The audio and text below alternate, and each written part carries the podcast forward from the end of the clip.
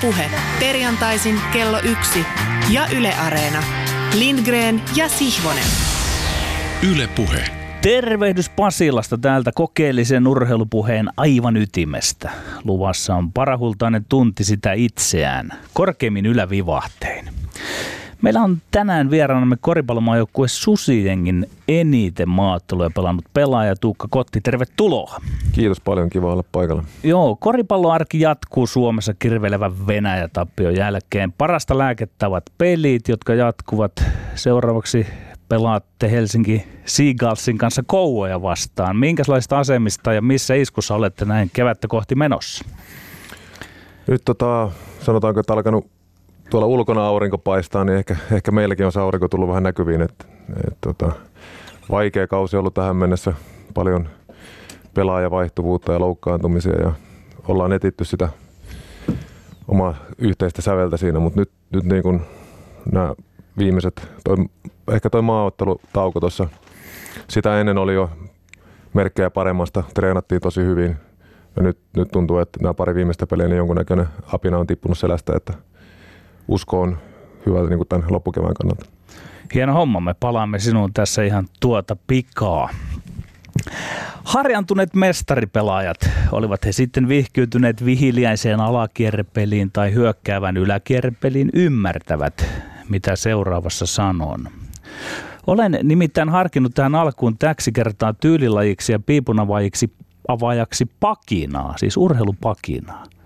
Mutta vaikka olen melkopuoleinen kynäniekka, tuleva kirjailija, en sittenkään tohtinut kurkottaa siihen, minkä Suomessa hallitsevat urheilupuheen osalta vain Iltasanomien Tuomas Manninen suvereenisti ja kirjailija Tuomas Kyrö halutessaan jopa löysin ranteen tahattomasti.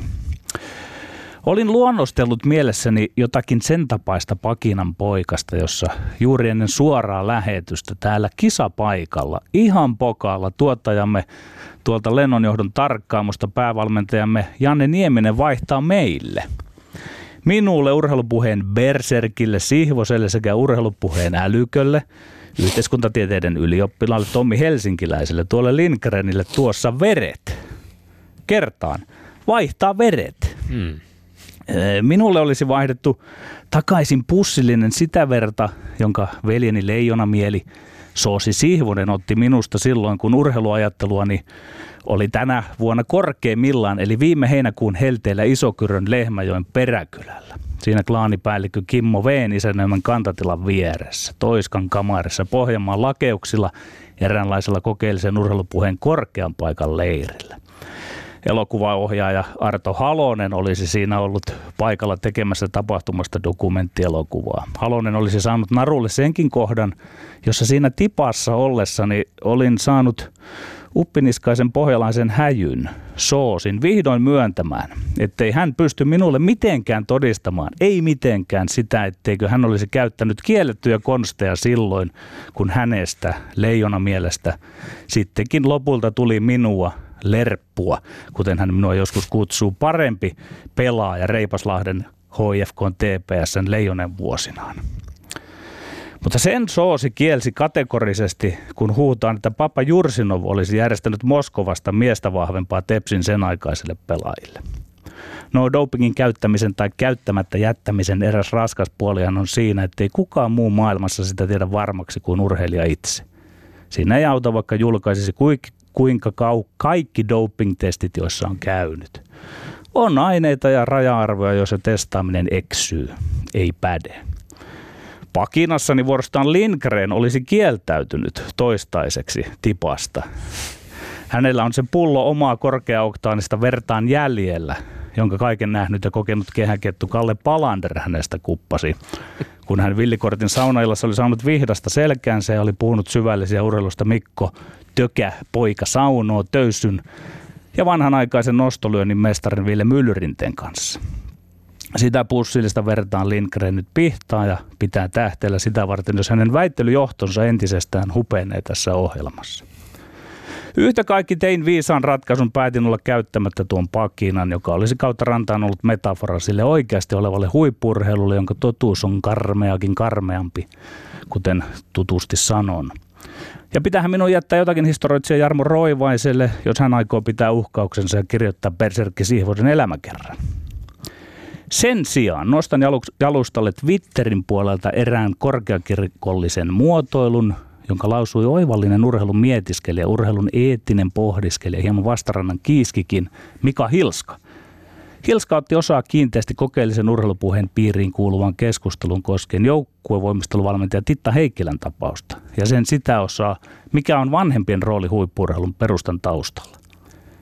Kuuli voi ottaa nyt kaikessa rauhassa sinikantisensa ja merkitä lyijykynällä muistiin tämän. Siteraan Hilskaa. Sitaatti. Ajatus. Jossain lajeissa huipulle pääsemisen vaatimustaso saattaa ylittää sen, Suomessa pidämme lapsen tai nuoren kasvun ja kehityksen kannalta hyväksyttävänä, jolloin jotkut vanhemmat haluavat lapsensa mukaan, jotkut eivät. Sitaatti kiinni.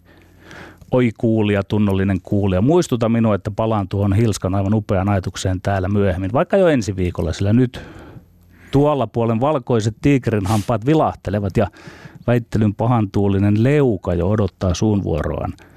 Yritän muistaa ensi viikolla puhua siitä, miten todellakin kiitos urheilujumalten osa lasten vanhemmista on yhäti valmiita ohjaamaan jälkikasvunsa kaidalle ja kovalle huippurheilijan polulle, jossa ei harrastella useita lajeja vatkulisuussa. Vaan nyt oma hyökkäysaikani on lopussa. On toisen vuoro koittaa pelissä, jossa Me. olemme. Lindgren. Ja Sihvonen. No niinhän me olemme. Voi pojat ja tytöt, kun tuli taas eh, hämmentäviä tarinoita. Eh, Ihan, on- ihan on kadonnut muistista tämä Villinkortin saunailta, jossa minusta on kupattu verta, mutta ehkä pitää kysellä siitä sitten ensi viikolla kavereilta, että onko näin tosiaan päässyt tapahtumaan. Verenvaihtoja ei ole, ei ole suoritettu, koska ilmankin pärjää. Sehän on se väittelytilanne kuitenkin vielä aika selkeä kuitenkin tässä tämän kauden osalta. Mutta on taas ollut melkoinen urheiluviikko. On, on tota, tapahtunut kaikenlaista, varsinkin yhden lempilajin jalkapallon puolella. Kolme kertaa putken mestarien voittanut Real Madrid rysähti ulos ennen puolivälierävaihetta oikein kunnolla, kun serbialaisen Dusan Tadicin johdolla Ajax marssi Bernabeulle ja voitti toisen vieraspelin se- jopa sensaatiomaisesti 4-1. Muutenkin mestarien pudotuspelien ensimmäiset neljä ottelupariin niin tuotti aika yllättävän nelikon jatkoomenijoita, vaikka kukahan osasi arvata Tottenhamin Ajaxin, Manchester Unitedin ja Porton laittavan Dortmundin, Realin, PSGn ja Rooman laulukuoroon. Ja varsin dramaattisia hetkiä päästiin taas todistamaan, kun videotarkistukset ratkaisen etenkin nämä Manun ja Porton voitot, kaksi hyvin tarkkaa veivattua pilkkutuomiota ja, ja Porto-Rooma-ottelun tapauksessa vielä yksi, jota turkkilaistuomari Chakir ei koskaan mennyt edes ruudulta tihrustamaan. Erikoisin varveivailu nähtiin kuitenkin tässä Real Ajax-matsissa, kun Ajaxin maalia edeltänyt pallon mahdollinen sivurajan ylitys joitain hetkiä ennen itse maalia meni tarkistukseen. Ja tässä kohtaa ehkä niin kuin itselläkin alkoi tuntua siltä, että nyt, nyt niin kuin ollaan ylitetty joku raja kun tarkistetaan niin kuin selvästi aiemmin tapahtunutta tilannetta, jonka seurauksena Ajax toki pääsi sitten hyökkäykseensä, josta maalin teki, mutta jotenkin tuntui väärältä, että, että tällaista mahdollista väärin mennyttä sivurajaheittotuomiota aikaisemmin katseltiin pysäytyskuvilta, jotta voitaisiin sitten sanoa, että oliko myöhemmin syntynyt maali kumottava. Et, et siinä oli kulunut kuitenkin jo, jo jonkun verran aikaa näiden tapahtumien välissäkin. Ähm, Muuten en ole lainkaan huolissani inhimillisyyden häviämisestä futiksesta tai virheiden häviämisestä, koska edelleen ihmisen silmät tarkastelee näitä tilanteita ja tekee aika vaikeita päätöksiä. Ja, ja katsojana siis suorastaan niin nautin siitä draamasta, jota nämä VAR-tarkistukset tarjoaa. Ihan samaan tapaan tuottavat iloa koripallossakin videotarkistukset, joissa hidastetaan kuvat ja tutkitaan ihan frame frameiltä, että kenen sormenpäihin pallo viimeiseksi hipaisi pelien lopussa. Oma lukunsa on sitten esimerkiksi futiksen säännöt, kuten vaikkapa paljon spekulaatiota herättävä tahallisuuden versus tahattomuuden elementti käsivirheissä. Öö, U- tällä viikolla itse tuli vastaan, vastaan juttu, että uusia futissääntöjä on, on kovasti taas lajin päättävät tahot sorvanneet, jossa muistaakseni ainakin linjataan, ettei enää eh, edes tahattoman käsivirheen avittamana voi tehdä maalia. Eli siis jokaisessa tilanteessa, jossa pallo osuu käteen, niin se ei voi kädestä maaliin mennä enää jatkossa. Ja sitä ei siis, hy- tai tällaista maalia ei hyväksytä. Mutta säännöt ja käytännöt elää, ja, ja tämä VAR on, on varmistanut, että ratkaisevat tuomiot on mennyt enemmän tai vähemmän oikein. Ja rahassa mitattunakin on kohtuullisen isoista, isoista asioista kyse ilman, ilman tätä vaaria. selvänä altavastaajana PSGtä vastaan rimpuilu Manchester United tuskin pelaisi mestarien liigan kahdeksan parhaan joukossa. Aivan loppuhetkillä tuli pilkku videotarkistuksesta ja, ja, ja tä, tämä jatkoon pääsy siitä Manu kuittaa sellaiset kevyet 10,5 miljoonaa euroa. Rahasta puheen ollen tuli myös vastaan toinen kiinnostava luku. Vähän yli miljardi on se Paris Saint-Germainin investoima summa joukkueeseen vuodesta 2011 lähtien. Eikä tuosta vuodesta lähtien tuolla rahalla ole kertaakaan tämä joukkue päässyt puolivälierävaihetta pidemmälle mestareen liigassa. Ei siis kertaakaan neljän joukkoon. Siinä samaisessa liigassa, josta on jo pitkään arveltu, että vuodesta toiseen vaan nämä suurimmat jättiläisseurat voi enää nykyisellään voittaa. No nyt on neljä jengiä kahdeksan joukossa, joista jokainen olisi jonkinasteinen yllättäjä ja varsinkin ajaksi Amsterdamista. Ja ehkä se Ehkä se on tämä Litmasen ajaksi liittyvä tornhohtoinen menneisyys, joka saa ainakin tämän futisromantikon toivomaan, että ehkä amsterdamilaisilla se loppuun asti kantaisi se kiito tämän vuoden mestarien liigassa. Saa nähdä. Täällä kiidetään eteenpäin viikon väittelyaiheisiin, jotka ovat tällä kerralla seuraavanlaiset. Yksi. Hiihtovalmentaja Kari-Pekka Kyrö väitti Radio Suomen urheiluhullut ohjelmassa, että Seefeldin MM-hiihtojen dopingkäryt olivat mahtipontista teatteria, jossa saatiin kiinni vain pikkutekijöitä. Murentavatko Seefeldin tapaukset uskoa vadan johtavaan testausjärjestelmään, kyllä vai ei? Kaksi. Tuomas Sammelvuo on nimetty Venäjän lentopallomaajoukkueen päävalmentajaksi. Öö, onko Sammelvuon pesti maailmanpolitiikan suurvallan maajoukkueen luotsina ongelmaton urheilullinen päätös, kyllä vai ei? Ja kolmas aihe. Suomalaisjoukkue Ense sijoittui, tai Ens, on nyt nyt täytyy sanoa, että en tiedä onko Ense vai Ense, Ens. Sanotaan suomalaisittain ihan Ense. Sijoittui toiseksi Counter-Strike-pelin Katowicen Major Turn, Major-turnauksen finaalissa, joka keräsi Yle Areenassa melkein 250 000 katsojaa. Onko tarpeellista käydä keskustelua siitä, määritelläänkö e-urheilu lainausmerkeissä oikeaksi urheiluksi, kyllä vai ei? Tällaisia aiheita. Petteri, valmis ei, ei, ei, auta, ei auta haba tässä. Nyt tarvii, nyt tarvii ihan toisenlaista lihasvoimaa. Lähdemme siis liikkeelle. Ensimmäinen aihe. Hiihtovalmentaja Kari-Pekka Kyrö väitti Radio Suomen urheiluhullut ohjelmassa, että Seifeldin MM-hiihtojen dopingkäryt olivat mahtipontista teatteria, jossa saatiin kiinni vain pikkutekijöitä. Murentavatko Seifeldin tapaukset uskoa varan johtamaan terveys- ja testausjärjestelmään, kyllä vai ei? Kyllä murentavat. Mä alleviivan, etten harrasta sikäli salaliittoteorioita, että järjestelmä suosisi NS isoja tekijöitä, että siksi vain nyt jää kiinni pikkutekijöitä. Mä varovaisesti mahdollisesti arvelen, että ne, jotka eivät jää kiinni, hoitavat homman hommansa vaan ammattimaisemmin. Vadan kannalta on ongelmallista. Ja tämä, mitä mä sanon seuraavaksi, murentaa sitä uskoa Vadan järjestelmään. Käryt näyttäisivät tarvitsevan nykyään myös viranomaisten toimintaa. No vertauksin. Vada on kuin peltipoliisi, joka hillitsee kuskien vauhtia, mutta siellä tolppien välillä sitten kaahataan. Vadan testausjärjestelmä on toki jämpti, mutta esimerkiksi raja-arvot eri aineiden menetelmien osalta on niin korkeat, että oikein annosteltuna ja oikealla koktaaleilla voi pelata filunkia. Vada tekee kyllä arvokasta työtä, mutta se on yksi yksin aika voimaton. Esimerkiksi tämä biologinen passi ei toimi niin kuin sen pitäisi. Ei, nämä tapaukset eivät erityisesti murenna uskoa testausjärjestelmään. Näissä Kari-Pekka Kyrön kommenteissa on totta kai paljon asiaakin. Ja on, ja on totta, että kansainvälisessä kilpailussa korkeintaan keskitason tekijöihin kuuluvien hiihtäjien käryt saa miettimään, että onko tosiaan niin, että vielä kovemmat urheilijat ovat puhtaita. No tuskin ovat kaikki. Tuskin ovat myöskään huijareita kaikki. Urheilijan biologinen passi on väline, joka ei ilmeisesti nykyisellään ihan täydellisesti tehoa verenvaihdon kontrollivälineenä, mutta sen piiriin kuuluu kuitenkin esim. suuri suuri osa näistä ihan huippuhiihtäjistä. Testaustiheys on maastohiihdossa edelleen paljon suurempi kuin monessa muussa lajissa, ja nämä Seefeldin tapaukset osoittivat, että varan ja viranomaisten yhteistyö tuottaa tuloksia. Sekä sen, että edes niin kuin rikosoikeudellinen pelote ei välttämättä saa urheilijaa pidättäytymään dopingista. Mutta kun sä sanot Tommi, että se yhteistyö mm. tuottaa tuloksia, niin eikö se silloin pikkusen kerro siitä, että VADA ihan yksin ei kykene siihen? Ja no sitten kun fakta on, että VADA ei tee yhteistyötä sinänsä viranomaisten viranomaisten kanssa kovin paljon määräänsä enempää. Niin tämän takia mä vähän olen taipuvainen sanomaan, että se murentaa sitä uskottavuutta. No siis joo, mä en ymmärrä minkä takia se on ongelma, jos viranomaisyhteistyötä Ei tarvitaan. missään tapauksessa, siis sehän on hyvä, mutta se kertoo, että yksin jostain syystä tällä hetkellä VADA ei Joka, joka tapauksessa, kun kielletystä aineesta puhutaan, niin jollain tasolla se, se silloin sivuaa myöskin kriminaalipolitiikkaa sitä, että mikä on esimerkiksi kriminalisoitu. No Itävallassa kävi niin, että, että urheiltiin paikassa, jossa siis dopingin käyttökin on kriminalisoitu, toisin kuin vaikkapa meillä. Mutta kyllähän siihen liittyy sellaista niin kuin lääkeaineiden kaupittelua ja muuta, jossa, jossa tullaan nimenomaan niin kuin rikosoikeuden piiriin. Ja mun mielestä silloin on ihan päivä selvää, että et, et VADA ja, ja nämä antidoping-viranomaiset ympäri maailmaa niin tekee viranomaisten kanssa yhteistyötä. Siitä mä Tommi en pitänyt, sit, kun sä vähän niin kuin arvelit, että kyllä siellä käytetään, koska tota, mun mielestä täytyy sitten taas toisaalta, jos, se, jos sä luotat siihen VADan järjestelmään, Ei. ei. jos ei kerran ole käryjä, niin sitten ei käytetä. Että Musta tuntuu, että tämä jako- ajelet niin kuin taas Ei, jälleen ei, kerran ei. kaksilla rattailla. Ei, mun mielestä tämä tuntuu jakaantuvan niin kuin sellaiseen jotenkin äärikyyniseen näkemykseen, että kaikki käyttää ja jotenkin tämmöiseen ääri-idealistiseen, että kukaan ei käytä. Mä oon täysin sitä mieltä, että näin, kumpikaan näistä ei pidä paikkansa. Ehkä on realistista Totuus ajatella, että, että jo, mitä, mitä lähempänä ollaan palkintopalloja, niin sit,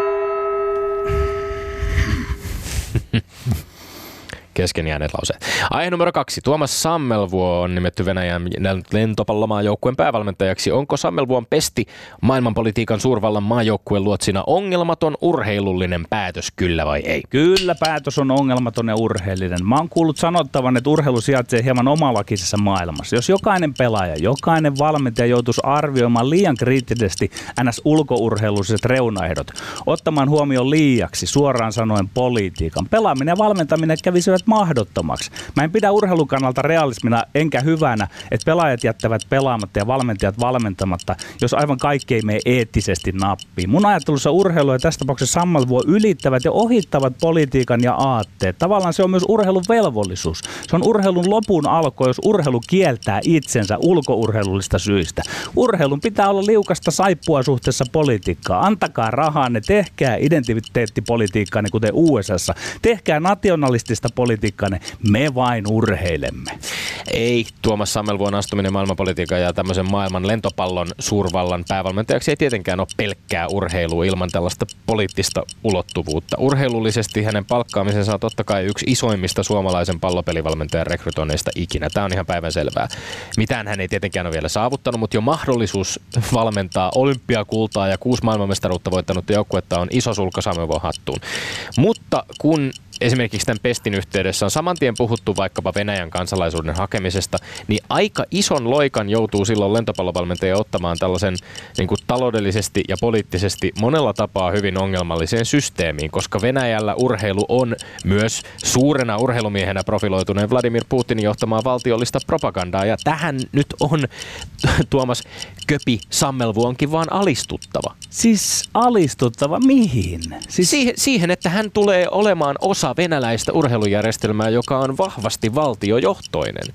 Ja, si- ja, siinä, ja, siinä, ja silloin kun puhutaan Venäjän valtiosta ja puhutaan vaikkapa niin kuin Putinista valtiojohtajana, niin kyllä silloin siellä on paljon sellaisia taloudellisia ja poliittisia ulottuvuuksia, jotka ei, ei voi sanoa, että niin kuin urheilu olisi tästä irrallaan. Mulla on semmoinen näköala tästä, että Sammelvuo menee valmentamaan. Totta kai menee. Niin, Totta kai ja- menee. ja- enkä, ja enkä, enkä huom, mä en väitä tässä, Niin. tässä mun, mun argumentti ei tässä ole se, että hänen olisi esimerkiksi pitänyt kieltäytyä tästä pestistä.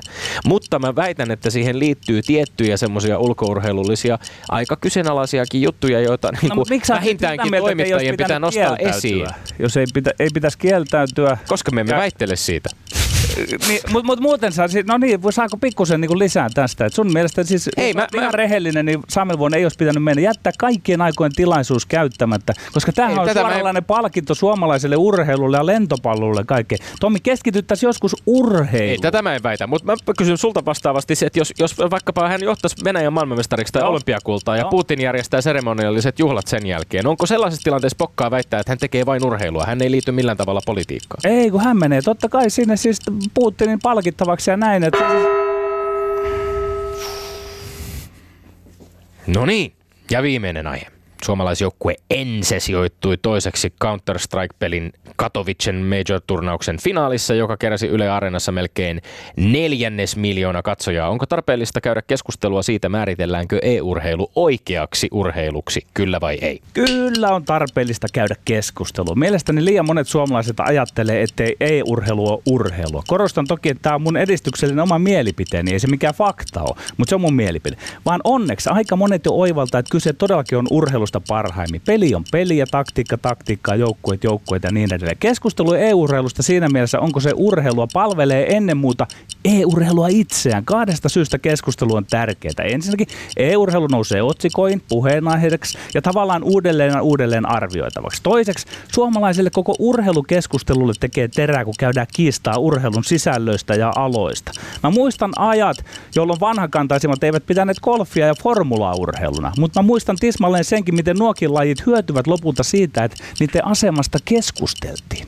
Ei, tähän keskusteluun ei ole mitään erityistä tarvetta. Ense-joukkueen valmentaja Slaava Räsänen sanoi tyhjentävästi radiovoiman haastattelussa. Moni ihminen rakastaa, moni voi vihata tai ei vain ymmärrä. Sillä ei ole mitään väliä, me teemme tätä ja kukaan ei tule siihen vaikuttamaan. Tämä keskustelu siitä, onko e-urheilu oikeaa urheilu, on, on täysin epäoleellista. E-urheilussa on totta kai paljon perinteisen urheilun sekä joukkue- että yksilöurheiluelementtejä niin pelaajien harjoittelussa kuin pelaamisessa kuin fanien seuraamisessakin. Ja sitten samaan aikaan pelaamaan vaikka jossain Counter-Strikeissa tai Dota 2 tai muissa peleissä kunnostautuvien pelaajien suorituksia voi helposti tietysti peilata urheilulajeihin, jossa fyysinen elementti korostuu ja todeta, että nämä kaksi on täysin eri maailmoja.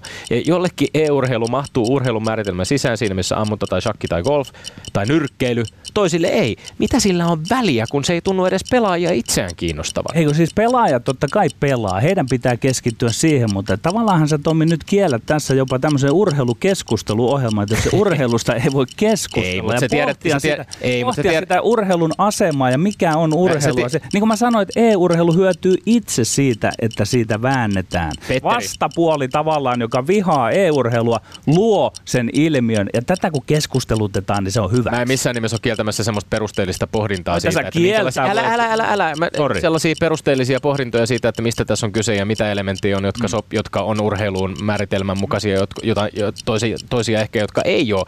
Mä, mä, mä puhun nimenomaan siitä semmoisesta ainaisesta väännöstä, jossa itse asiassa niin kuin oikeastaan enemmän tai vähemmän huudellaan tuolla sosiaalisessa mediassa, että eihän se ole, onhan se, ja mikään ei niin kuin mene mihinkään. Mut- ja tää, tää, sä sanoit, että tämä keskustelu nostaisi kiinnostusta e-urheilun, ei se pidä paikkaansa. E-urheilu nousee otsikoihin, kun kiinnostus peleihin ja joukkueisiin lisää. Ei, kyllä se keskustelu lisää sitä, että halutaan käydä katsoa, että mistä tuossa väännetään ja onkohan se urheilua vai ei ole, kun se niinku problematisoidaan. Ne, jotka sanoo, että se ei Mutta ole siinä ei, urheilua. lähdetä edes, siinä ei lähdetä edes näiden pelien ehdoilla. Ei lähdetä purkamaan näitä itse pelejä, niihin osallistuvia Sitäkin suorituksia. tehdään, sitäkin tehdään. Ja niin kuin mä sanoin, formula ja golfi siitä aikoina, sä olit silloin nuori mies, niin, mutta silloin mä muistan sen ajan, kun se käytiin se keskustelu ja vääntö, niin lopulta sitten ymmärrettiin, että totta kai.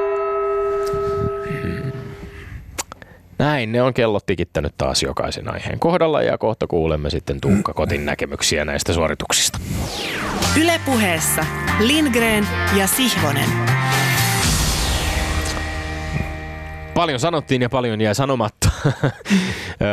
Kotti, sä voit käydä nämä ihan haluamassa järjestyksessä. Ideana on se, että piste jokaisesta väittelystä jommalle kummalle ja sitten lopulta jompikumpi meistä poistuu tästä väittelykehästä voittajana 2-1 tai 3-0kin tietysti on täysin mahdollista. Joskus on käynyt niinkin. Joskus on käynyt niinkin.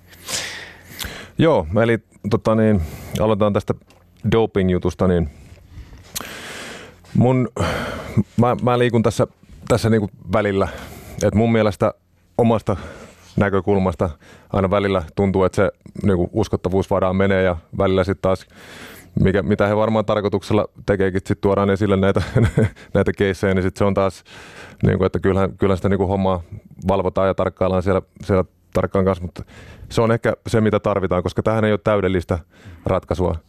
Niin kuin ei, ei varmasti tule ikinä olemaan semmoista, että, että niin tämä, tämä tulee olemaan puhdasta ja siistiä ihan, ihan täysin toivottavasti on väärässä, mutta, mutta ei tule olemaan ja sen takia tämä on tärkeää tämä keskustelu tästä aina, että, että saadaan se pysymään niin kuin jo, jonkun lailla hanskassa. Ja mun mielestä se on ehkä ihan hyvä, että jonkunnäköinen selitys aina, että jos ei, jos ei pärjää, niin voi ainakin mennä sen taakse, että vastustaja on varmaan käyttänyt jotain. Kyllä. Tä, tässä, se, tässä tanssi toi, niin kuin, että mennään siihen, mitä, mitä Kyro tuossa sanoi, että, että pitäisi olla joku merkintä, merkintä mm. että jos, on- jos on esimerkiksi jotain tota, niin näitä erityisvapauksia ja muuta, niin se on myös vähän, vähän semmoista just, mä en, mä en ehkä, että siinä mielessä on samaa mieltä, samaa mieltä että ei, ei niin kuin se mennään vähän liian sinne niin kuin yksityisyyspuolelle sen, sen asian suhteen, että Kyllä tässä esimerkiksi mm. ö, välihuomiona jääkiekkoilija Teemu Ramstedt totesi, että hän, hän ei ole samaa mieltä tästä, että hänellä on esimerkiksi ollut oman terveydellisen tilanteen takia eri vapauksia joidenkin lääkeaineiden käyttöön ja hän on tuonut niitä itse vapaaehtoisesti julki, mutta että hän ei, ei kannata sellaista systeemiä, jossa esimerkiksi näitä eri, tietysti nämä eri, erillisvapaudet, ne tässä nyt aika pitkälti, kun maastohiihdossa puhutaan, niin puhutaan, puhutaan tietysti esimerkiksi näistä astmalääkityksistä, Joo. jotka on paljon ollut, paljon ollut esillä ja ja niin kiinnostavaa kuin tämä keskustelu Urheiluhullut ohjelmassa olikin, niin ehkä siinä tietty, tietty sellainen melko voimakas Kari-Pekka Kyrön äh, erityisesti norjalaisiin urheilijoihin kohdistuva antipatia myöskin vähän nosteli päätään, että, että se oli ehkä vähän rivien välissä.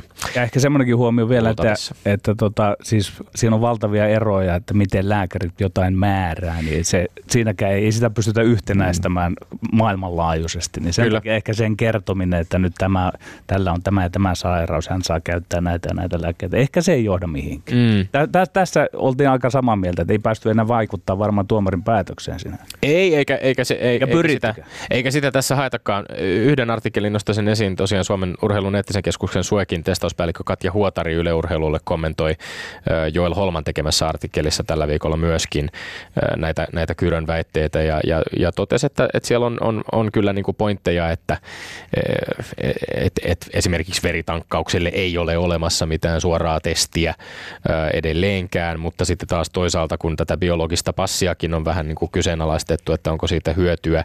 Tämä Katja Huotari totesi muun muassa, että, että 150 urheilijaa on kuitenkin tämän biologisen passin avulla jäänyt kiinni kiellettyjen aineiden käytöstä. Mutta mut siinä varmaan ollaan kaikki kolme tässä studiossa samoilla linjoilla, että tämä on tavallaan tulee aina olemaan jatkuvaa kissa- ja hiirileikkiä, jossa jotkut, jotkut syyllistyvät kiellettyihin konsteihin ja sitten heitä, heitä jahdataan. Niin ja me väiteltiin, että murentavatko Seefeldin tapaukset. Niin, se oli tässä nyt se oleellinen kysymys. Mä en ole saanut tässä niinku, mä, mä joudun olemaan tylsä, mä ehkä, mä ehkä annan tasuri tästä, no niin, tästä ei ens, ensimmäisestä, no niin. mutta, mutta, mutta niin kuin just pointtina Joo. se, että ehkä tämä on hyväkin juttu, koska tämä herättää tunteita ja herättää keskustelua urheilussa, niin jos sitä haluaa jotain positiivista vääntää, niin keskustelua riittää. Katja Huotari muuten kyllä puoli puoli. Lopussa pitää saada sitten ratkaisu joka tapauksessa, että sitten se pitää vaikka kolikkoa heittävällä tehdä. Mutta tota, Katja Huotari totesi tässä artikkelissa muuten myöskin Petteri liittyen tähän yhteistyön, viranomaisyhteistyöhön, että se on osa doping-valvontaa. Että hän totesi jopa näin, että ilmiannot ovat ihan yhtä tärkeässä osassa kuin testaustyö, mikä oli mun mielestä aika kiinnostava, kiinnostava kommentti myöskin antidoping-työn osalta. Sitä mä sanon vielä sen, että, että mahtaako se tulevaisuudessa vaikuttaa siihen, että missä kilpaillaan, että jos se kuuluu tuohon, jos, jos on rikos, mm. niin sitten, että aletaanko välttää, että viedäänkö sellaisiin maihin enää edes urheilu, jotain urheilulajeja, mutta no, Kyllä. oli tämmöinen spekulatiivinen. Kulttuuri- ja urheiluministeri Sampo Terho totesi tällä viikolla muun muassa, että, että Suomessa ei ole aikeita eikä tarvetta myöskään mennä siihen suuntaan, että dopingin käyttöä kriminalisoita samalla tavalla kuin mitä, mitä esimerkiksi Itävallassa on. Mutta no niin, siitä aiheesta eteenpäin. No niin, sitten Sammelvuo. Joo. Mun lähtee niin automaattisesti, mä lähden katsomaan sitä siitä Sammelvuon näkövinkkelistä ja uskon, uskon niin todella vahvasti, että tämä on hänelle upea tilaisuus ja upea keissi, keissi päästä tota niin, niin, valmentaa Venäjän maajoukko, että ihan mieletön, mieletön pesti, niin ei se niin kuin, varmasti hänelläkin on käynyt nämä poliittiset jutut siinä mielessä, mutta kyllä sinne mennään niin urheilu edellä ja se intohimo ja haaste, mikä, mikä siinä jutussa on, niin mä en usko, että se hirveästi painaa, painaa vaakakupissa. Tai mielenkiintoista, mä lähdin miettimään tätä niin passiasiaa, että, että onko se, onko se niin propagandaa, onko se, onko se itse oikeasti hakenut passia ja, ja mitä asioita siihen liittyy, että, että, että kuinka paljon siinä on, siinä on sitä, että, että hän haluaa olla osa näistä venäläistä kulttuuria ja osoittaa heille, että hän, hän ansaitsee olla tämän, tämän maajoukkojen valmentaja myös muistakin kuin pelkästään niistä valmennuksellista näkökulmista. Ja sitten, että onko siinä, hänkin on perheellinen mies, niin onko, onko sitä perheelle etua, että, että heillä on passi tai hänellä on passi siinä, siinä maassa. Että siinä on paljon, paljon muitakin, muitakin asioita, mitä, mitä varmasti on tota, niin, niin, pohdittavana. Nämä heräsi itsellä, itsellä mieleen. Mutta kyllä mä joudun antaa pisteet tästä Petterille. Puolitoista puoli on. Puolitoista puoli, kyllä. Tiukkaa, mutta rehellistä. Hyviä huomioita ja, ja tota, äm, Ehkä tässä, tässä, tässä, tota, tässä, tässä on, on siis tämä kaksoiskansalaisuus, kans, kaksoiskansalaisuus tämmöinen niin kiire, kiireellisenä hoidetut kaksoiskansalaisuudethan on ää, tietyissä tapauksissa ne on ollut, ollut Venäjällä esillä ja, ja siellä on, siellä on monenlaista, monenlaisia henkilöitä, joiden näitä tämmöisiä niin kunniakansalaisuuksiakin on vähän myönnetty ja sitä on vähän vaikea ehkä vielä tässä vaiheessa ottaa tarkkaan selkoa siitä, että mistä, mistä siinä on kyse. Eikä se nyt välttämättä ole se oleellisin kysymys, tämä passikysymys ylipäänsä, että miten ikinä siinä nyt sitten lopulta käykään.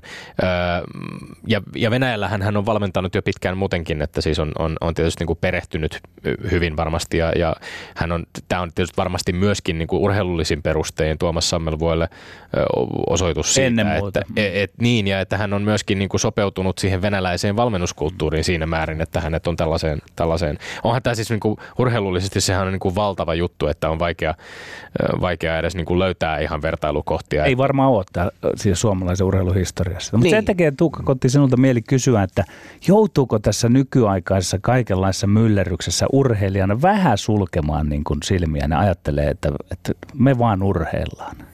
Ihan rehellisesti, jos mä sanon, niin kyllä mun elämänlaatu ja urheilukin on parantunut, kun mä vähän suljen tota uutismediaa pois mun elämästä. Et niin kaikki ylimääräinen siitä ympäriltä pois, niin kyllä se aika paljon helpottaa keskittymistä siihen omaan, omaan juttuun. Et, et tota, totta kai me ollaan kaikki osana tätä yhteiskuntaa ja ollaan vastuussa tota, niin, niin, kansalaisina tietyistä asioista, mutta mun mielestä pitää pyrkiä kuitenkin pysyä siinä omalla kentällä myös mahdollisimman, mahdollisimman paljon. Et mun mielestä siitä, siitä syntyy paras tulos, että me mennään, mennään kuitenkin sillä omalla kaistalla ja sitten tota, vähemmän neuvotaan niitä, niitä tota, niin, ketkä ymmärtää jostakin asioista vähän paremmin kuin meni. Te olette kuitenkin sitten, tämä ehkä tässä kun me ollaan tässä studiossa, muistan kyllä, että olemme esimerkiksi väitelleet aikanaan siitä, kun, kun Susijengi päätti ö, joukkueen ja valmennuksen voimin osallistua. Meillä on unelmamielenosoitukseen ja, ja tavallaan antaa tukensa tällaiselle antirasistiselle, suvaitsevaiselle ö, toiminnalle tässä yhteiskunnassa ylipäänsä. Niin si- siitäkin meillä täällä joskus väittely saatiin, saatiin aikaiseksi. Ja varmaan on monia sellaisia, jotka on sitä mieltä, että siinä otettiin jo niin kuin askel liian pitkälle, kun, kun maajoukkue päätti lähteä tällaiseen tapahtumaan. Joo, no, tämä kyseinen, kyseinen tapahtuma, niin olin, olin itse ihan, ihan täysin tota, sen takana, että se, se mun mielestä edusti meidän, meidän joukkojen arvoja ihan, ihan täydellisesti, että se oli meidän, meidän tota, kannanotto siihen, siihen asiaan, että aika vähän me ollaan, ollaan missään mukana, mutta se oli yksi semmoinen asia, mistä mä olin, mä olin kyllä kovin ylpeä, että oltiin, oltiin siinä. Että. Ehkä se kert- ja, ja varmaan se kertoo myöskin vähän niin kuin palloilulajien ja niiden sisällä olevan ehkä semmoisen yhteisön tai sen kulttuurin eroista myöskin, että kyllähän, kyllähän siis niin kuin Kyllä. kori, koripallo on määritelmällisesti myöskin ö, laji, joka, joka on itsestään selvästi esimerkiksi voimakkaan antirasistinen. Kyllä, kyllä. Ja paljon hyviä ystäviä ja joukkuekavereita on ollut uran, uran varrella, ketkä joutuu pohtimaan näitä kysymyksiä ihan, ihan niin oikeasti, oikeasti elämässään, niin tota, se on sillä lähellä, lähellä ja sitä on itse, itse tullut pohdittua tosi paljon, että kyllä se, kyllä se koripallossa on pinnalla voimakkaasti. Kyllä. No niin, sitten oli vielä kolmas aihe, eli puhuttiin e- e-urheilusta ja, ja lainausmerkeissä oikean urheilun määritelmistä ja siitä käytävästä debatista. Mi- Minkälaista näkemystä tähän, tähän aiheeseen? Tuohon en- ensinnäkin, että onko, onko urheilua, niin, niin mun, mun, mä oon itse miettinyt sen näin, että mun mielestä kaikki, mikä kiinnostaa ja missä kilpaillaan, niin mun mielestä ne on, ne on mulle ne, ne kriteerit, että se, että on, onko, se, onko se fyysistä, niin ei silloin, se vaatii kuitenkin hirveätä keskittymistä ja on paljon tosiaan lajeja, mikä, mikä voi laittaa siihen tavallaan samaan, samaan lokeroon, lokeroon että tota, makea nähdä, että, että ihmiset on syttynyt tuollain, tuollain niin tuohon, juttuun ja itse en ehtinyt seuraan, seuraan mutta ei ole voinut välttää tuota, niin näkemästä, että mikä, mikä keskustelun se on, se on herättänyt. Ja kyllä mä äh, pahoittelen Tommi. pahoittelen Tommi. Täytyy mennä Petri, koska kyllä se itsellä, että jos, jos tätä keskustelua ei olisi, niin en mä löytäisi tietäni katsomaan e-urheilua. Mutta nyt mulla on vähän semmoinen, että, että jos sanotaanko, että en, en, mä en nyt välttämättä lähde tästä etsimään suoraan niin katsomaan, että mistä homma, hommassa kyse, mutta jos mä, mulle tulee nyt, mä avaan telkkari ja se, siinä pamahtaa homma, homma pyörimään, niin kyllä mä jään katsoa sitä nyt, että, että mistä tässä on niin kuin oikeasti kyse ja se on niin kuin tämä keskustelu ja median mylläkkä on, sen, on tota, niin, saanut mussa ainakin aikaiseksi. Tämä hyväksytään ja se tarkoittaa sitä, että kaksi ja puoli puoli tuloksella, Petteri Siivonen. Onkohan ensimmäinen kerta, kun meillä on tällainen tulos tässä, tässä ohjelmassa? Suhosen Ape taisi ottaa jotain se ei- kymmenyksiä. No joo, joo, mutta, mutta en, en ihan ei tarkkaan- tällaista tulosta ei ole aikaisemmin. Kokonaistilannehan on nyt enää 16-13. Pitäisikö sun se veripussi kaivaa sieltä? No, katsotaan, mitä, mitä, mitä keinoja tässä pitää kaivaa esiin. Pakko sanoa tässä myöskin, että, että meillä on ehdottomasti agendalla mon, kaikille meidän kuulijoillemme, jotka ovat, ovat kovasti toivoneet myöskin, että EU-urheilu otettaisiin käsittelyyn ja saataisiin tänne parhaat mahdolliset vieraat studioon keskustelemaan tästä aiheesta kanssamme. Oli se sitten oli, oli lajissa tai pelissä tarkalleen, ö, mist, mi- mikä sitten, ö, mi- mihin peliin sitten keskitytäänkään tai keskitytäänkö yleiseen pohdi- pohdintaan siitä ehkä useampienkin pelien harrastajien tai valmentajien tai managerien kanssa, niin sitä, sitä olemme kyllä, kyllä täällä kovastikin pähkäilleet ja tulemme siihen tarttumaan. Kenties jopa vielä tämän kevään aikana. Se vielä, että se merkitään pöytäkirjan ulos. Mun kiinnostaa kerätä näitä perusteluja, niin kuin Tuukka Kotti sanoi hienosti, mikä kiinnostaa ja missä kilpaillaan. Mm. Se on yksi uusi urheilun määritelmä. Se oli siinä väittelyt ja sitten jatketaan koripallosta puhumista. Ylepuheessa Lindgren ja Sihvonen. No niin, Tuukka Kotti, äh, voit heittää tuomarin viitan harteiltasi ja nyt, nyt keskitytään sitten sit korikseen. Ja, ja palataan ihan hetkeksi vielä tähän helmikuun maajoukkuetaukoon näihin ratkaiseviin MM-karsintaotteluihin. Ensin hieno kotivoitto Ranskasta, jolla, jolla HV tämän kisan lopputurnauksesta pysyi vielä elossa ja sitten sen jälkeen pitkä reissu Permiin Venäjälle, jossa olisi vaadittu kolmen pisteen vierasvoitto MM-kisalipun leimaamiseen. No sitä ei tullut, vaikka aloititte ottelun ihan mielettömässä hurmoksessa. Tämä tilanne oli ekalla neljänneksellä jopa 28-10. Teit ensimmäiselle neljännekselle itse 11 pinnaa ja Venäjä vaikutti olevan köysissä. Miten nyt parin viikon perspektiivillä näet itse tuon ottelun, miksi se lopulta kääntyi niin kuin, niin kuin, niin kuin kääntyi? Venäjä oli todella hyvä, että he lähti vähän varovasti siihen peliin, mutta kun he, he sai sen siitä pelin intensiteetistä kiinni, niin heidän niin kuin kaikki kunnia Venäjän joukkueelle, että he on, me ollaan pelattu aika monta kertaa heitä vastaan tässä tällä vuosikymmenellä ja heidän peli on mennyt ihan mielettömästi eteenpäin, että se oli, se oli tota aika semmoista yksilö painotteista siinä jo, jonkun aikaa ja ei, ei niin kauhean nättiä korista, mutta se miten he pelaa nyt joukkueena yhteen, niin ei, ei voi muuta sanoa. Mä, oon niinku, seison meidän suorituksen takana ihan täysin. Me pelattiin hyvin joka kerta, kun tosiaan huippu alku, he pääsivät takaisin mukaan peliin. Sitten saatiin uusi rani taas kolmannen jakson alkuun ja he tuli taas. Ja me oltiin taas, niin kuin, otettiin monta iskua vastaan. Annettiin iskua, Kyllä. otettiin, otettiin iskua, mikä ei ole helppoa tuommoisessa ympäristössä. Että et, tota 7000 siellä oli ihan mieletön, mieletön tota meininki, mikä kuulemma välittyi ihan hyvin telkkarinkin välityksellä. Niin pelattiin upea, upea matsi, mutta he oli vain 7 11 viimeisen neljän, neljänneksen kolmosta vielä, niin Niin, ne se revähti se ero sitten aika paljon, 15 pinnan ero ei ehkä niinku kuvannut oikein ottelun kuvaa välttämättä, mutta se on koriksessa hyvin tyypillistä, että sitten lopussa saattaa vähän venähtääkin se pisteero kyllä, vielä. kyllä nimenomaan. Olisi kiinnostavaa kuulla, miten sinä Tuukka Kotti koit sen konkreettisesti niin kuin itse siinä omalla pelipaikalla, siis sen muutoksen siinä, että kun olit alussa pussittanut sen toistakymmentä pistettä, sitten meni hana kiinni. Etkö enää saanut sitten palloa hyvään paikkaan vai oliko sinua puolustava pelaaja siinä? Koska mä näin amatöörisilmin katsoin, että Venäjä ennen muuta ehkä paransi myös sitä puolustamista. Mi- Miten se siellä sinussa tuntui se tilanne?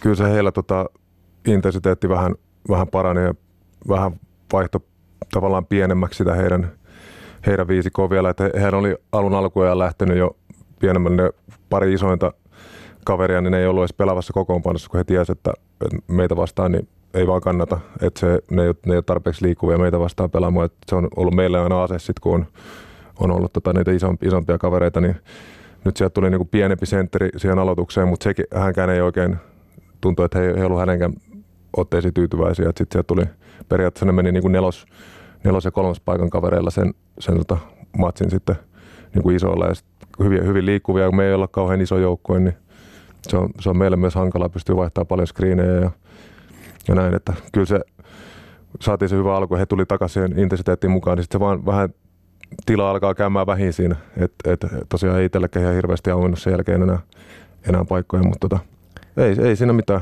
Mentiin edestakas kissa ja hiirtä vähän aikaa ja he veti pitemmän korjan. Ylpeänä joukkueen suorituksesta oli myöskin kapteeni Sean Haffilen haastatteluspelin jälkeen samalla tavalla, hyvin samalla tavalla kommentoi kuin sinäkin äsken. Kerro vähän, hän oli kuitenkin niin kuin myös jopa hieman liikuttunut ja siinä selkeästi niin kuin vaiku, vaikutti siltä, että kun, kun kyse oli tietysti ei pelkästään tämän ottelun lopputuloksesta ja sen päättymisestä tappioon, vaan sitten tällaisen niin kuin pidemmän karsintaprojektin päättymisestä, niin, niin kerro vähän siitä, että millainen tunnelma teillä oli kopissa sitten sen matsin jälkeen.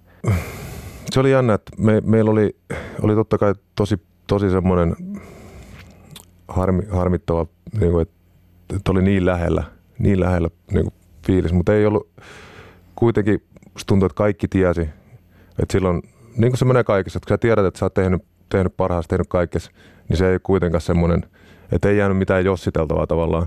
Että totta kai voi näistä niin kuin ulkoisista tekijöistä jossitella, että, että mikä tämä karsintasysteemi on ja mitä jos meillä olisi ollut Lauri ja Petsku kaikissa peleissä ja näin poispäin, mutta me niin kuin se, se, mitä me pystyttiin tekemään joukkueena ja ryhmänä, mun mielestä ei, ei jäänyt mitään niin kuin hampaankoloon tai, tai muuta, että et pysty seisomaan sen tuloksen takana.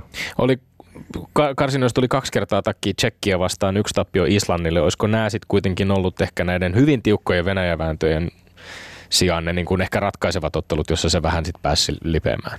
Kyllä, varmasti, varmasti että voi, voi aina katsoa, että, että siellä oli mahdollisuus poimia myös voittaa vähän, vähän tota paremmalla esityksellä, mutta, mutta se, on, se on se sama haaste näitä, näissä ikkunoissa, että, että tota, mikä on kaikilla joukkueilla, että, että siinä on vähän enemmän ehkä sen suoritustasolla sitä varianssia, kun ollaan lyhyt aika yhdessä ja sitten pitää taas mennä, että me tullaan, meillä on kahdet kolme treenit ja sitten taas pelataan. Et sen sijaan, että ennen kesällä valmistauduttiin puolitoista kuukautta ja se peli on aika valmiimpaa ja siinä tulee vähän vähemmän sitten semmoista aaltoliikettä.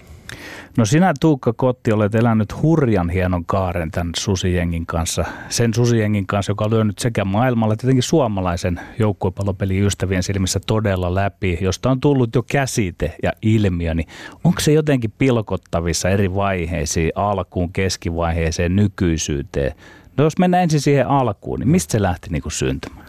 Kyllähän Henkka, Henkka alkoi luomaan sitä, sitä muutosta silloin, kun hän tuli hän tuli sen mukaan, että se vaatimustaso nousi vaan paljon, paljon tota meitä pelaajia kohtaa, kun sitten hän nosti sitä niin liittoa kohtaan, että, että saadaan paremmat puitteet ja, ja muuta, että pysty vaatimaan pelaajilta, pelaajilta enemmän, niin siitä se, siitä se muutos lähti ja pikkuhiljaa, pikkuhiljaa tota, hän pystyi vaatimaan meiltä enemmän ja enemmän. Ja luo, niin musta kun Henkka, se puhuu siitä paljon silloin alku, alkuaikana, että, että kuinka meidän niin kuin pitää uskoa siihen, että me, me ei olla yhtään huonompia kuin nämä Euroopan. Meitä on vain niin kuin opetettu ajattelemaan, että me ollaan tavallaan heikompia, että me ei, me ei voida pärjätä näitä vastaan. Että se vaatii tavallaan semmoisen uskon luomisen ja totta kai paljon työtä ja treeniä yhdessä, yhdessä että, ja sen koko porukan sitouttamisen, että kun meillä ei ole sitä pelaajamassaa, mitä olla Euroopan huippumailla – että siellä, sieltä voi valikoida niin kuin 50 pelaajan joukosta, että saat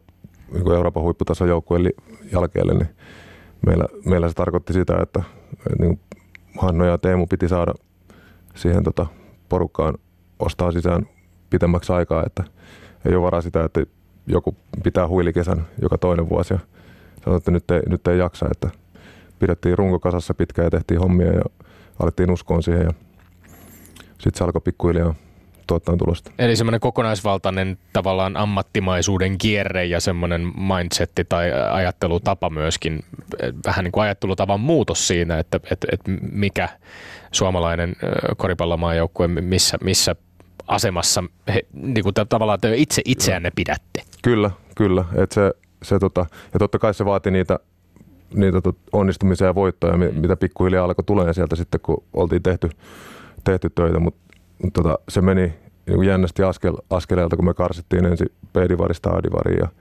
sitten sit siinä oli yhdet karsit välissä ja sitten yhtäkkiä karsittiin EM-kisoihin ja päästiin EM-kisoihin ja sitten on viidet arvokisat niin putkeen ja se on niin mieletön, miten se on vaan mennyt niin kuin näin. Tämä on ehkä sitä keskivaihetta, mm. mitä myös mä tuossa kysäsin. No, no miten sä, kun sä katsot sieltä, sulla on toi perspektiivi tuohon, tuohon susijengiin, niin missä nyt sitten taas ollaan? Ja sitten sitä kautta tietysti pikkusen voisi miettiä, että mihin ollaan menossa.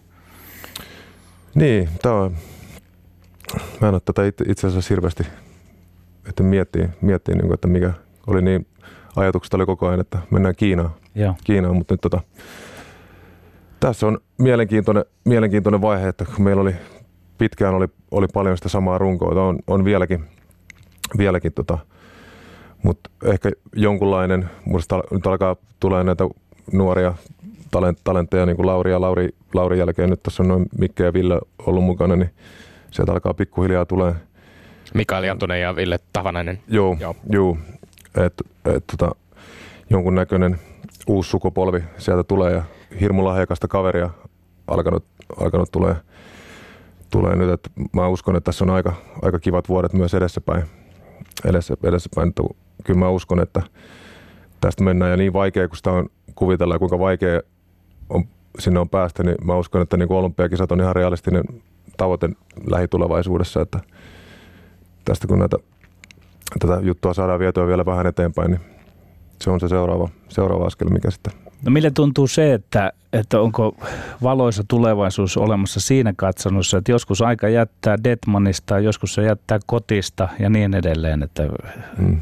onko, mille se näyttää se tulevaisuus? No mä en tiedä, Henkan puolesta voi hirveästi sanoa, että mitä, mitä, mitä hän, mä voin puhua omasta puolestani. Mutta, mutta... Hän, hän totesi tällä viikolla, että hänellä on elinikäinen pesti tässä. niin, niin, no se kuulostaa Henkalta. kyllä. Joo, joo, ei, ei tota, kyllä mä en Multa on aika paljon kysytty sitä nyt viime, viime päivinä. Niin se on varmaan vähän semmoinen niin kuin mm. loputtomiinkin. Alkaako se vähän rasittaa, että sä, oot, sä oot, täytät, täytät 30, 38 tässä kuussa, öö, oot, oot tosiaan siis öö, pitkälti yli 200 maaottelu jossain siellä 220 paikkeilla kohta mennään varmaan, tai, tai niillä main varmaan jo nyt AMA-ottelussa Suomen paidassa aika kohtuullisen ylivoimainen kärkipaikka sillä listalla, joskin siellä Sean Huff kolkuttelee myöskin siellä lähellä, lähellä 200 joukkueen kapteeni. Mutta tota, onko tämä vähän jo niinku tää tavallaan se, että jatkatko kuinka pitkään jatkat niinku pohdiskelu siitä, alkaako se vähän rasittaa jo? No ei oikeastaan, koska mä myös haluan, haluan vähän tavallaan jotenkin muuttaa sitä. Mä ymmärrän ihan täysin sen, että, että niin kuin 38 ja ikä ja näin, että se, se tulee niin kuin luontaisesti, mutta, mutta mä haluan vähän, vähän murtaa myös sitä, sitä niin kuin ajattelutapaa, että, että niin kuin nykyään niin kuin urat, urat menee pitemmälle ja se on, ei, ei se ole mun mielestä se, se ikä on niin kuin kuitenkin vain numero.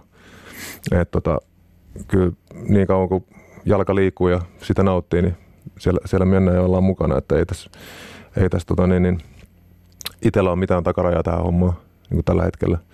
Et, et mä oon sanonut, että mä menen ikkuna ja karsinta ja kisat tai mitä ikinä kerrallaan ja ollaan tässä niin kauan mukana, kun mut halutaan pitää mukana ja toi on mulle niin sitä parasta aikaa koriksi toi, toi maajoukko, maajoukko juttu, se on, se on vaan niin mielettömän siistejä niin hienoja kokemuksia, että en mä, ei mun tarvi suojella mitään, mitään niin kuin mun muuta uraa tai moni, moni miettii sitä, että, että miten jaksaa sitten niin kuin seura, seuramatsit ja, ja muuta, niin mä oon ihan, ihan hyvin jaksanut ja ei mulla sitten, jos, jos mä tota, ajan itteni loppuun maajoukkueessa, niin se on mun mielestä ihan hyvä paikka ja itsensä loppuun.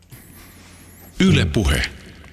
No pakko kysyä, kun Susi, Susiengin MM-pelien välissä leimahti myös paljon julkisuutta kasannut keskustelu päävalmentaja Henrik Detmanin kommenteista liittyen nuor, nuorten pelaajien pelaajapolkuun ja erityisesti tästä hänen Hesarille lausum, lausumastaan kor, korisliiga-kommentista ja kun totesi suunnilleen niin, että nuoren lahjakkaan pelaajan ei, ei, ei kannata mennä korisliigaan, koska siellä ei treenata tarpeeksi. Tätä, tämä keskustelu on vellonut ja siihen on osallistunut monia koristoimijoita ja, ja se on saanut aika rakentaviakin sävyjä kyllä, että siinä on pohdittu sitä, että missä, missä tällä hetkellä korisliigan suhteen mennään, mutta, mutta se tekee mieli kysyä, että herättikö tämä lainkaan Susiengin sisällä keskusteluun näiden otteluiden välissä, koska teitä oli kuitenkin siellä muun muassa niin kuin sinun tai Lari Seppälän, Topias Palmin, Juhonen Osen kaltaisia korisliigapelaajia sekä valmennusryhmässäkin mukana Seagalsin päävalmentajasi Mikko Larkas, niin, niin tuliko juttua?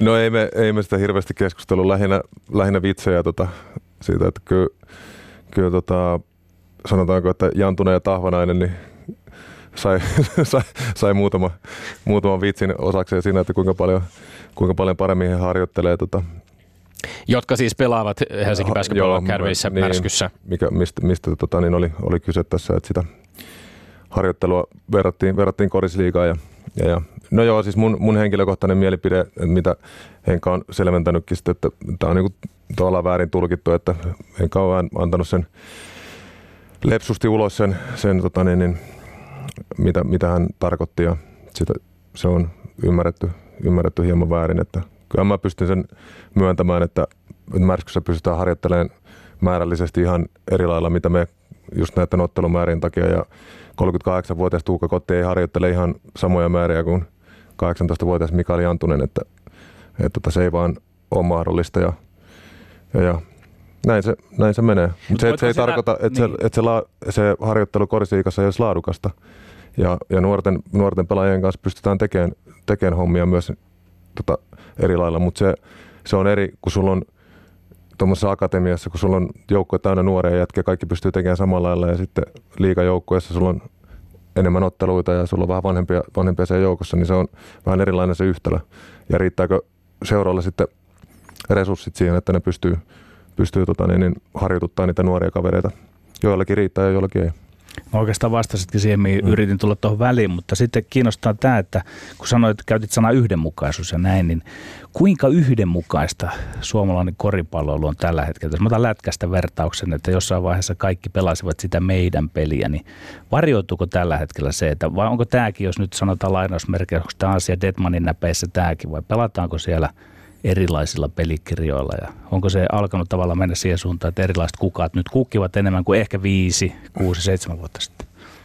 Uh, kyllä se, sanotaanko, että kyllähän tuo nykykoris, siinä on kaikilla suuri, suurimmalla osalla joukkoista siinä on tosi paljon samoja elementtejä, mutta ei, ei siinä ole mitään yhtä, ei ole mitään niin kuin henkan henkan linjaa tai että kaikki teki samalla lailla, mitä maajoukkue tekee. Oliko tai, missään tai vaiheessa, koitko sillä lailla? Että olet... Ei, kyllä ky, ky, ky, ky, ky, se valmentajassakin on aina, aina ollut niitä, ketkä, ketkä on tota, ihan omaa koulukuntaa ja uskoo, uskoo omaan. Että se on mun mielestä hienoa, että, että on, on paljon erilaisia uskomuksia eri reittejä. Ne ei paljon välttämättä poikkea toisistaan, mutta on, on kuitenkin sitten, että ei, ei ole mitään yhtä, yhtä totuutta, että minkä perässä, perässä juostaan. Et se on pelaajallekin hyvä, että välillä pystyy vaihtamaan, menee toiseen joukkueeseen pelaamaan ja oppii taas vähän erilaisia näkökulmia ja erilaisia asioita, että jos kaikki tekisi asioita samalla lailla, niin se on aika tylsä. No sun oma pelaajapolkusi käynnistyy Suomessa pääsarjatasolla pelaten ja, ja, ja tota, sieltä ponnistit sitten Providenceen pelaamaan yliopistokorista 2000-luvun alkupuolella.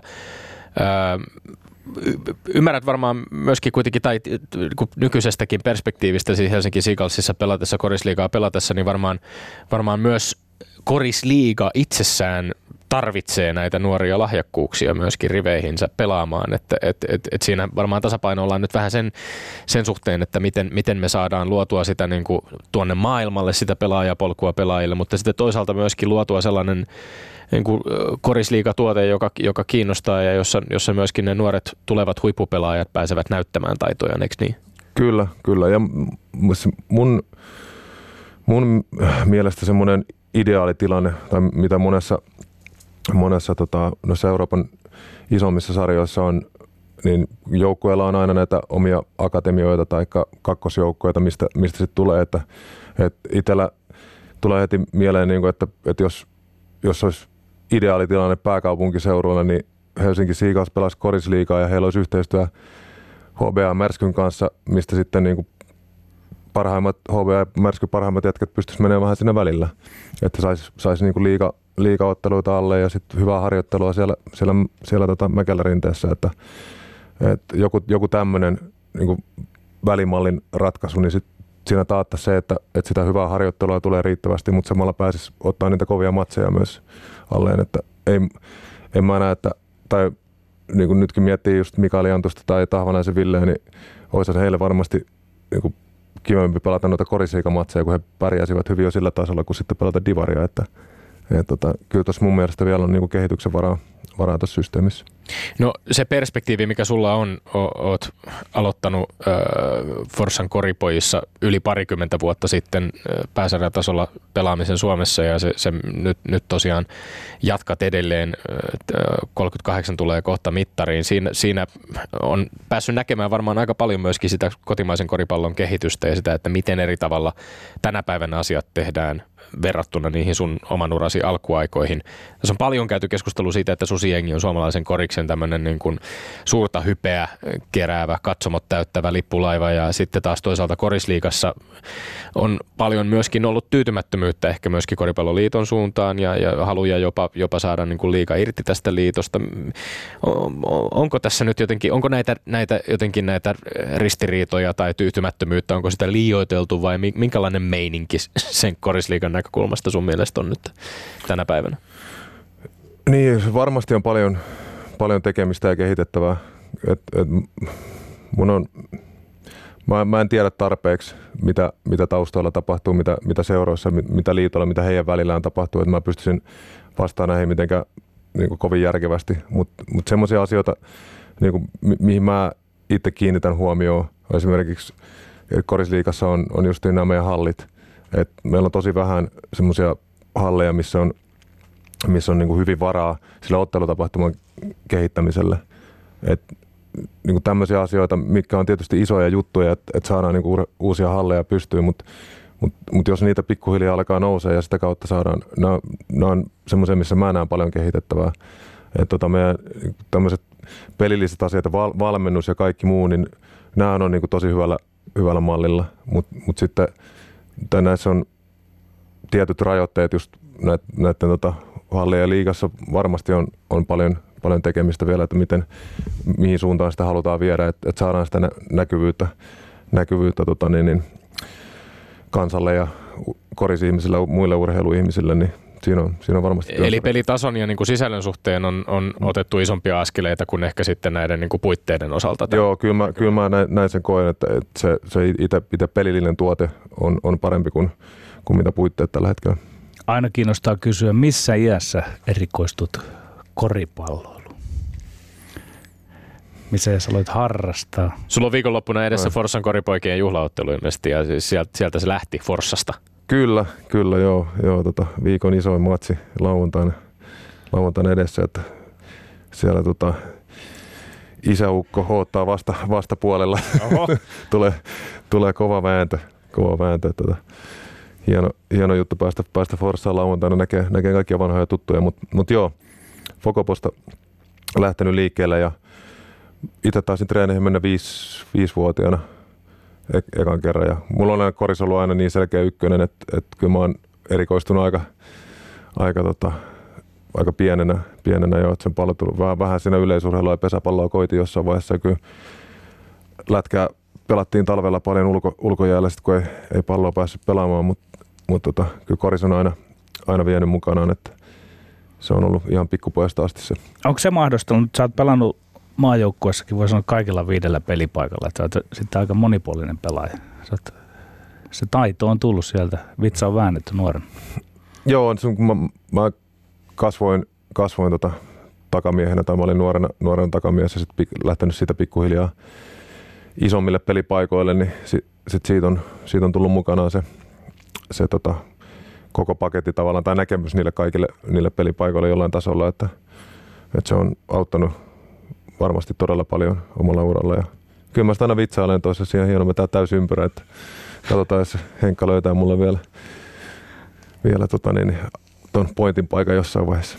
Sitä odotellessa pitkä matka on tultu. Lämmin kiitos vierailusta Tuukka Kotti. Kiitos oikein paljon. Ja sitten Tomi Lindgrenin mainekkaa urheiluterveistä. Viron Karel Tamjärvelle, kärähtäneelle, joka Seefeldissä kiinni jäätyään päätti puhua suunsa puhtaaksi eikä peitely mitään. Myös turvautuneensa veridopingin vuodesta 2016 lausui medialle suoraan, en tiedä miksi tein sen, olen tyhmä. Luulin kai, että se auttaisi minua urheilijana. Suoraselkäistä puhetta, jota harvemmin kuulee kärryjen käytyä. Me olemme Lindgren Siivonen, pysykään tyylikkäinä. Kansi kiinni ja kuulemiin. Ylepuheessa Lindgren ja Sihvonen.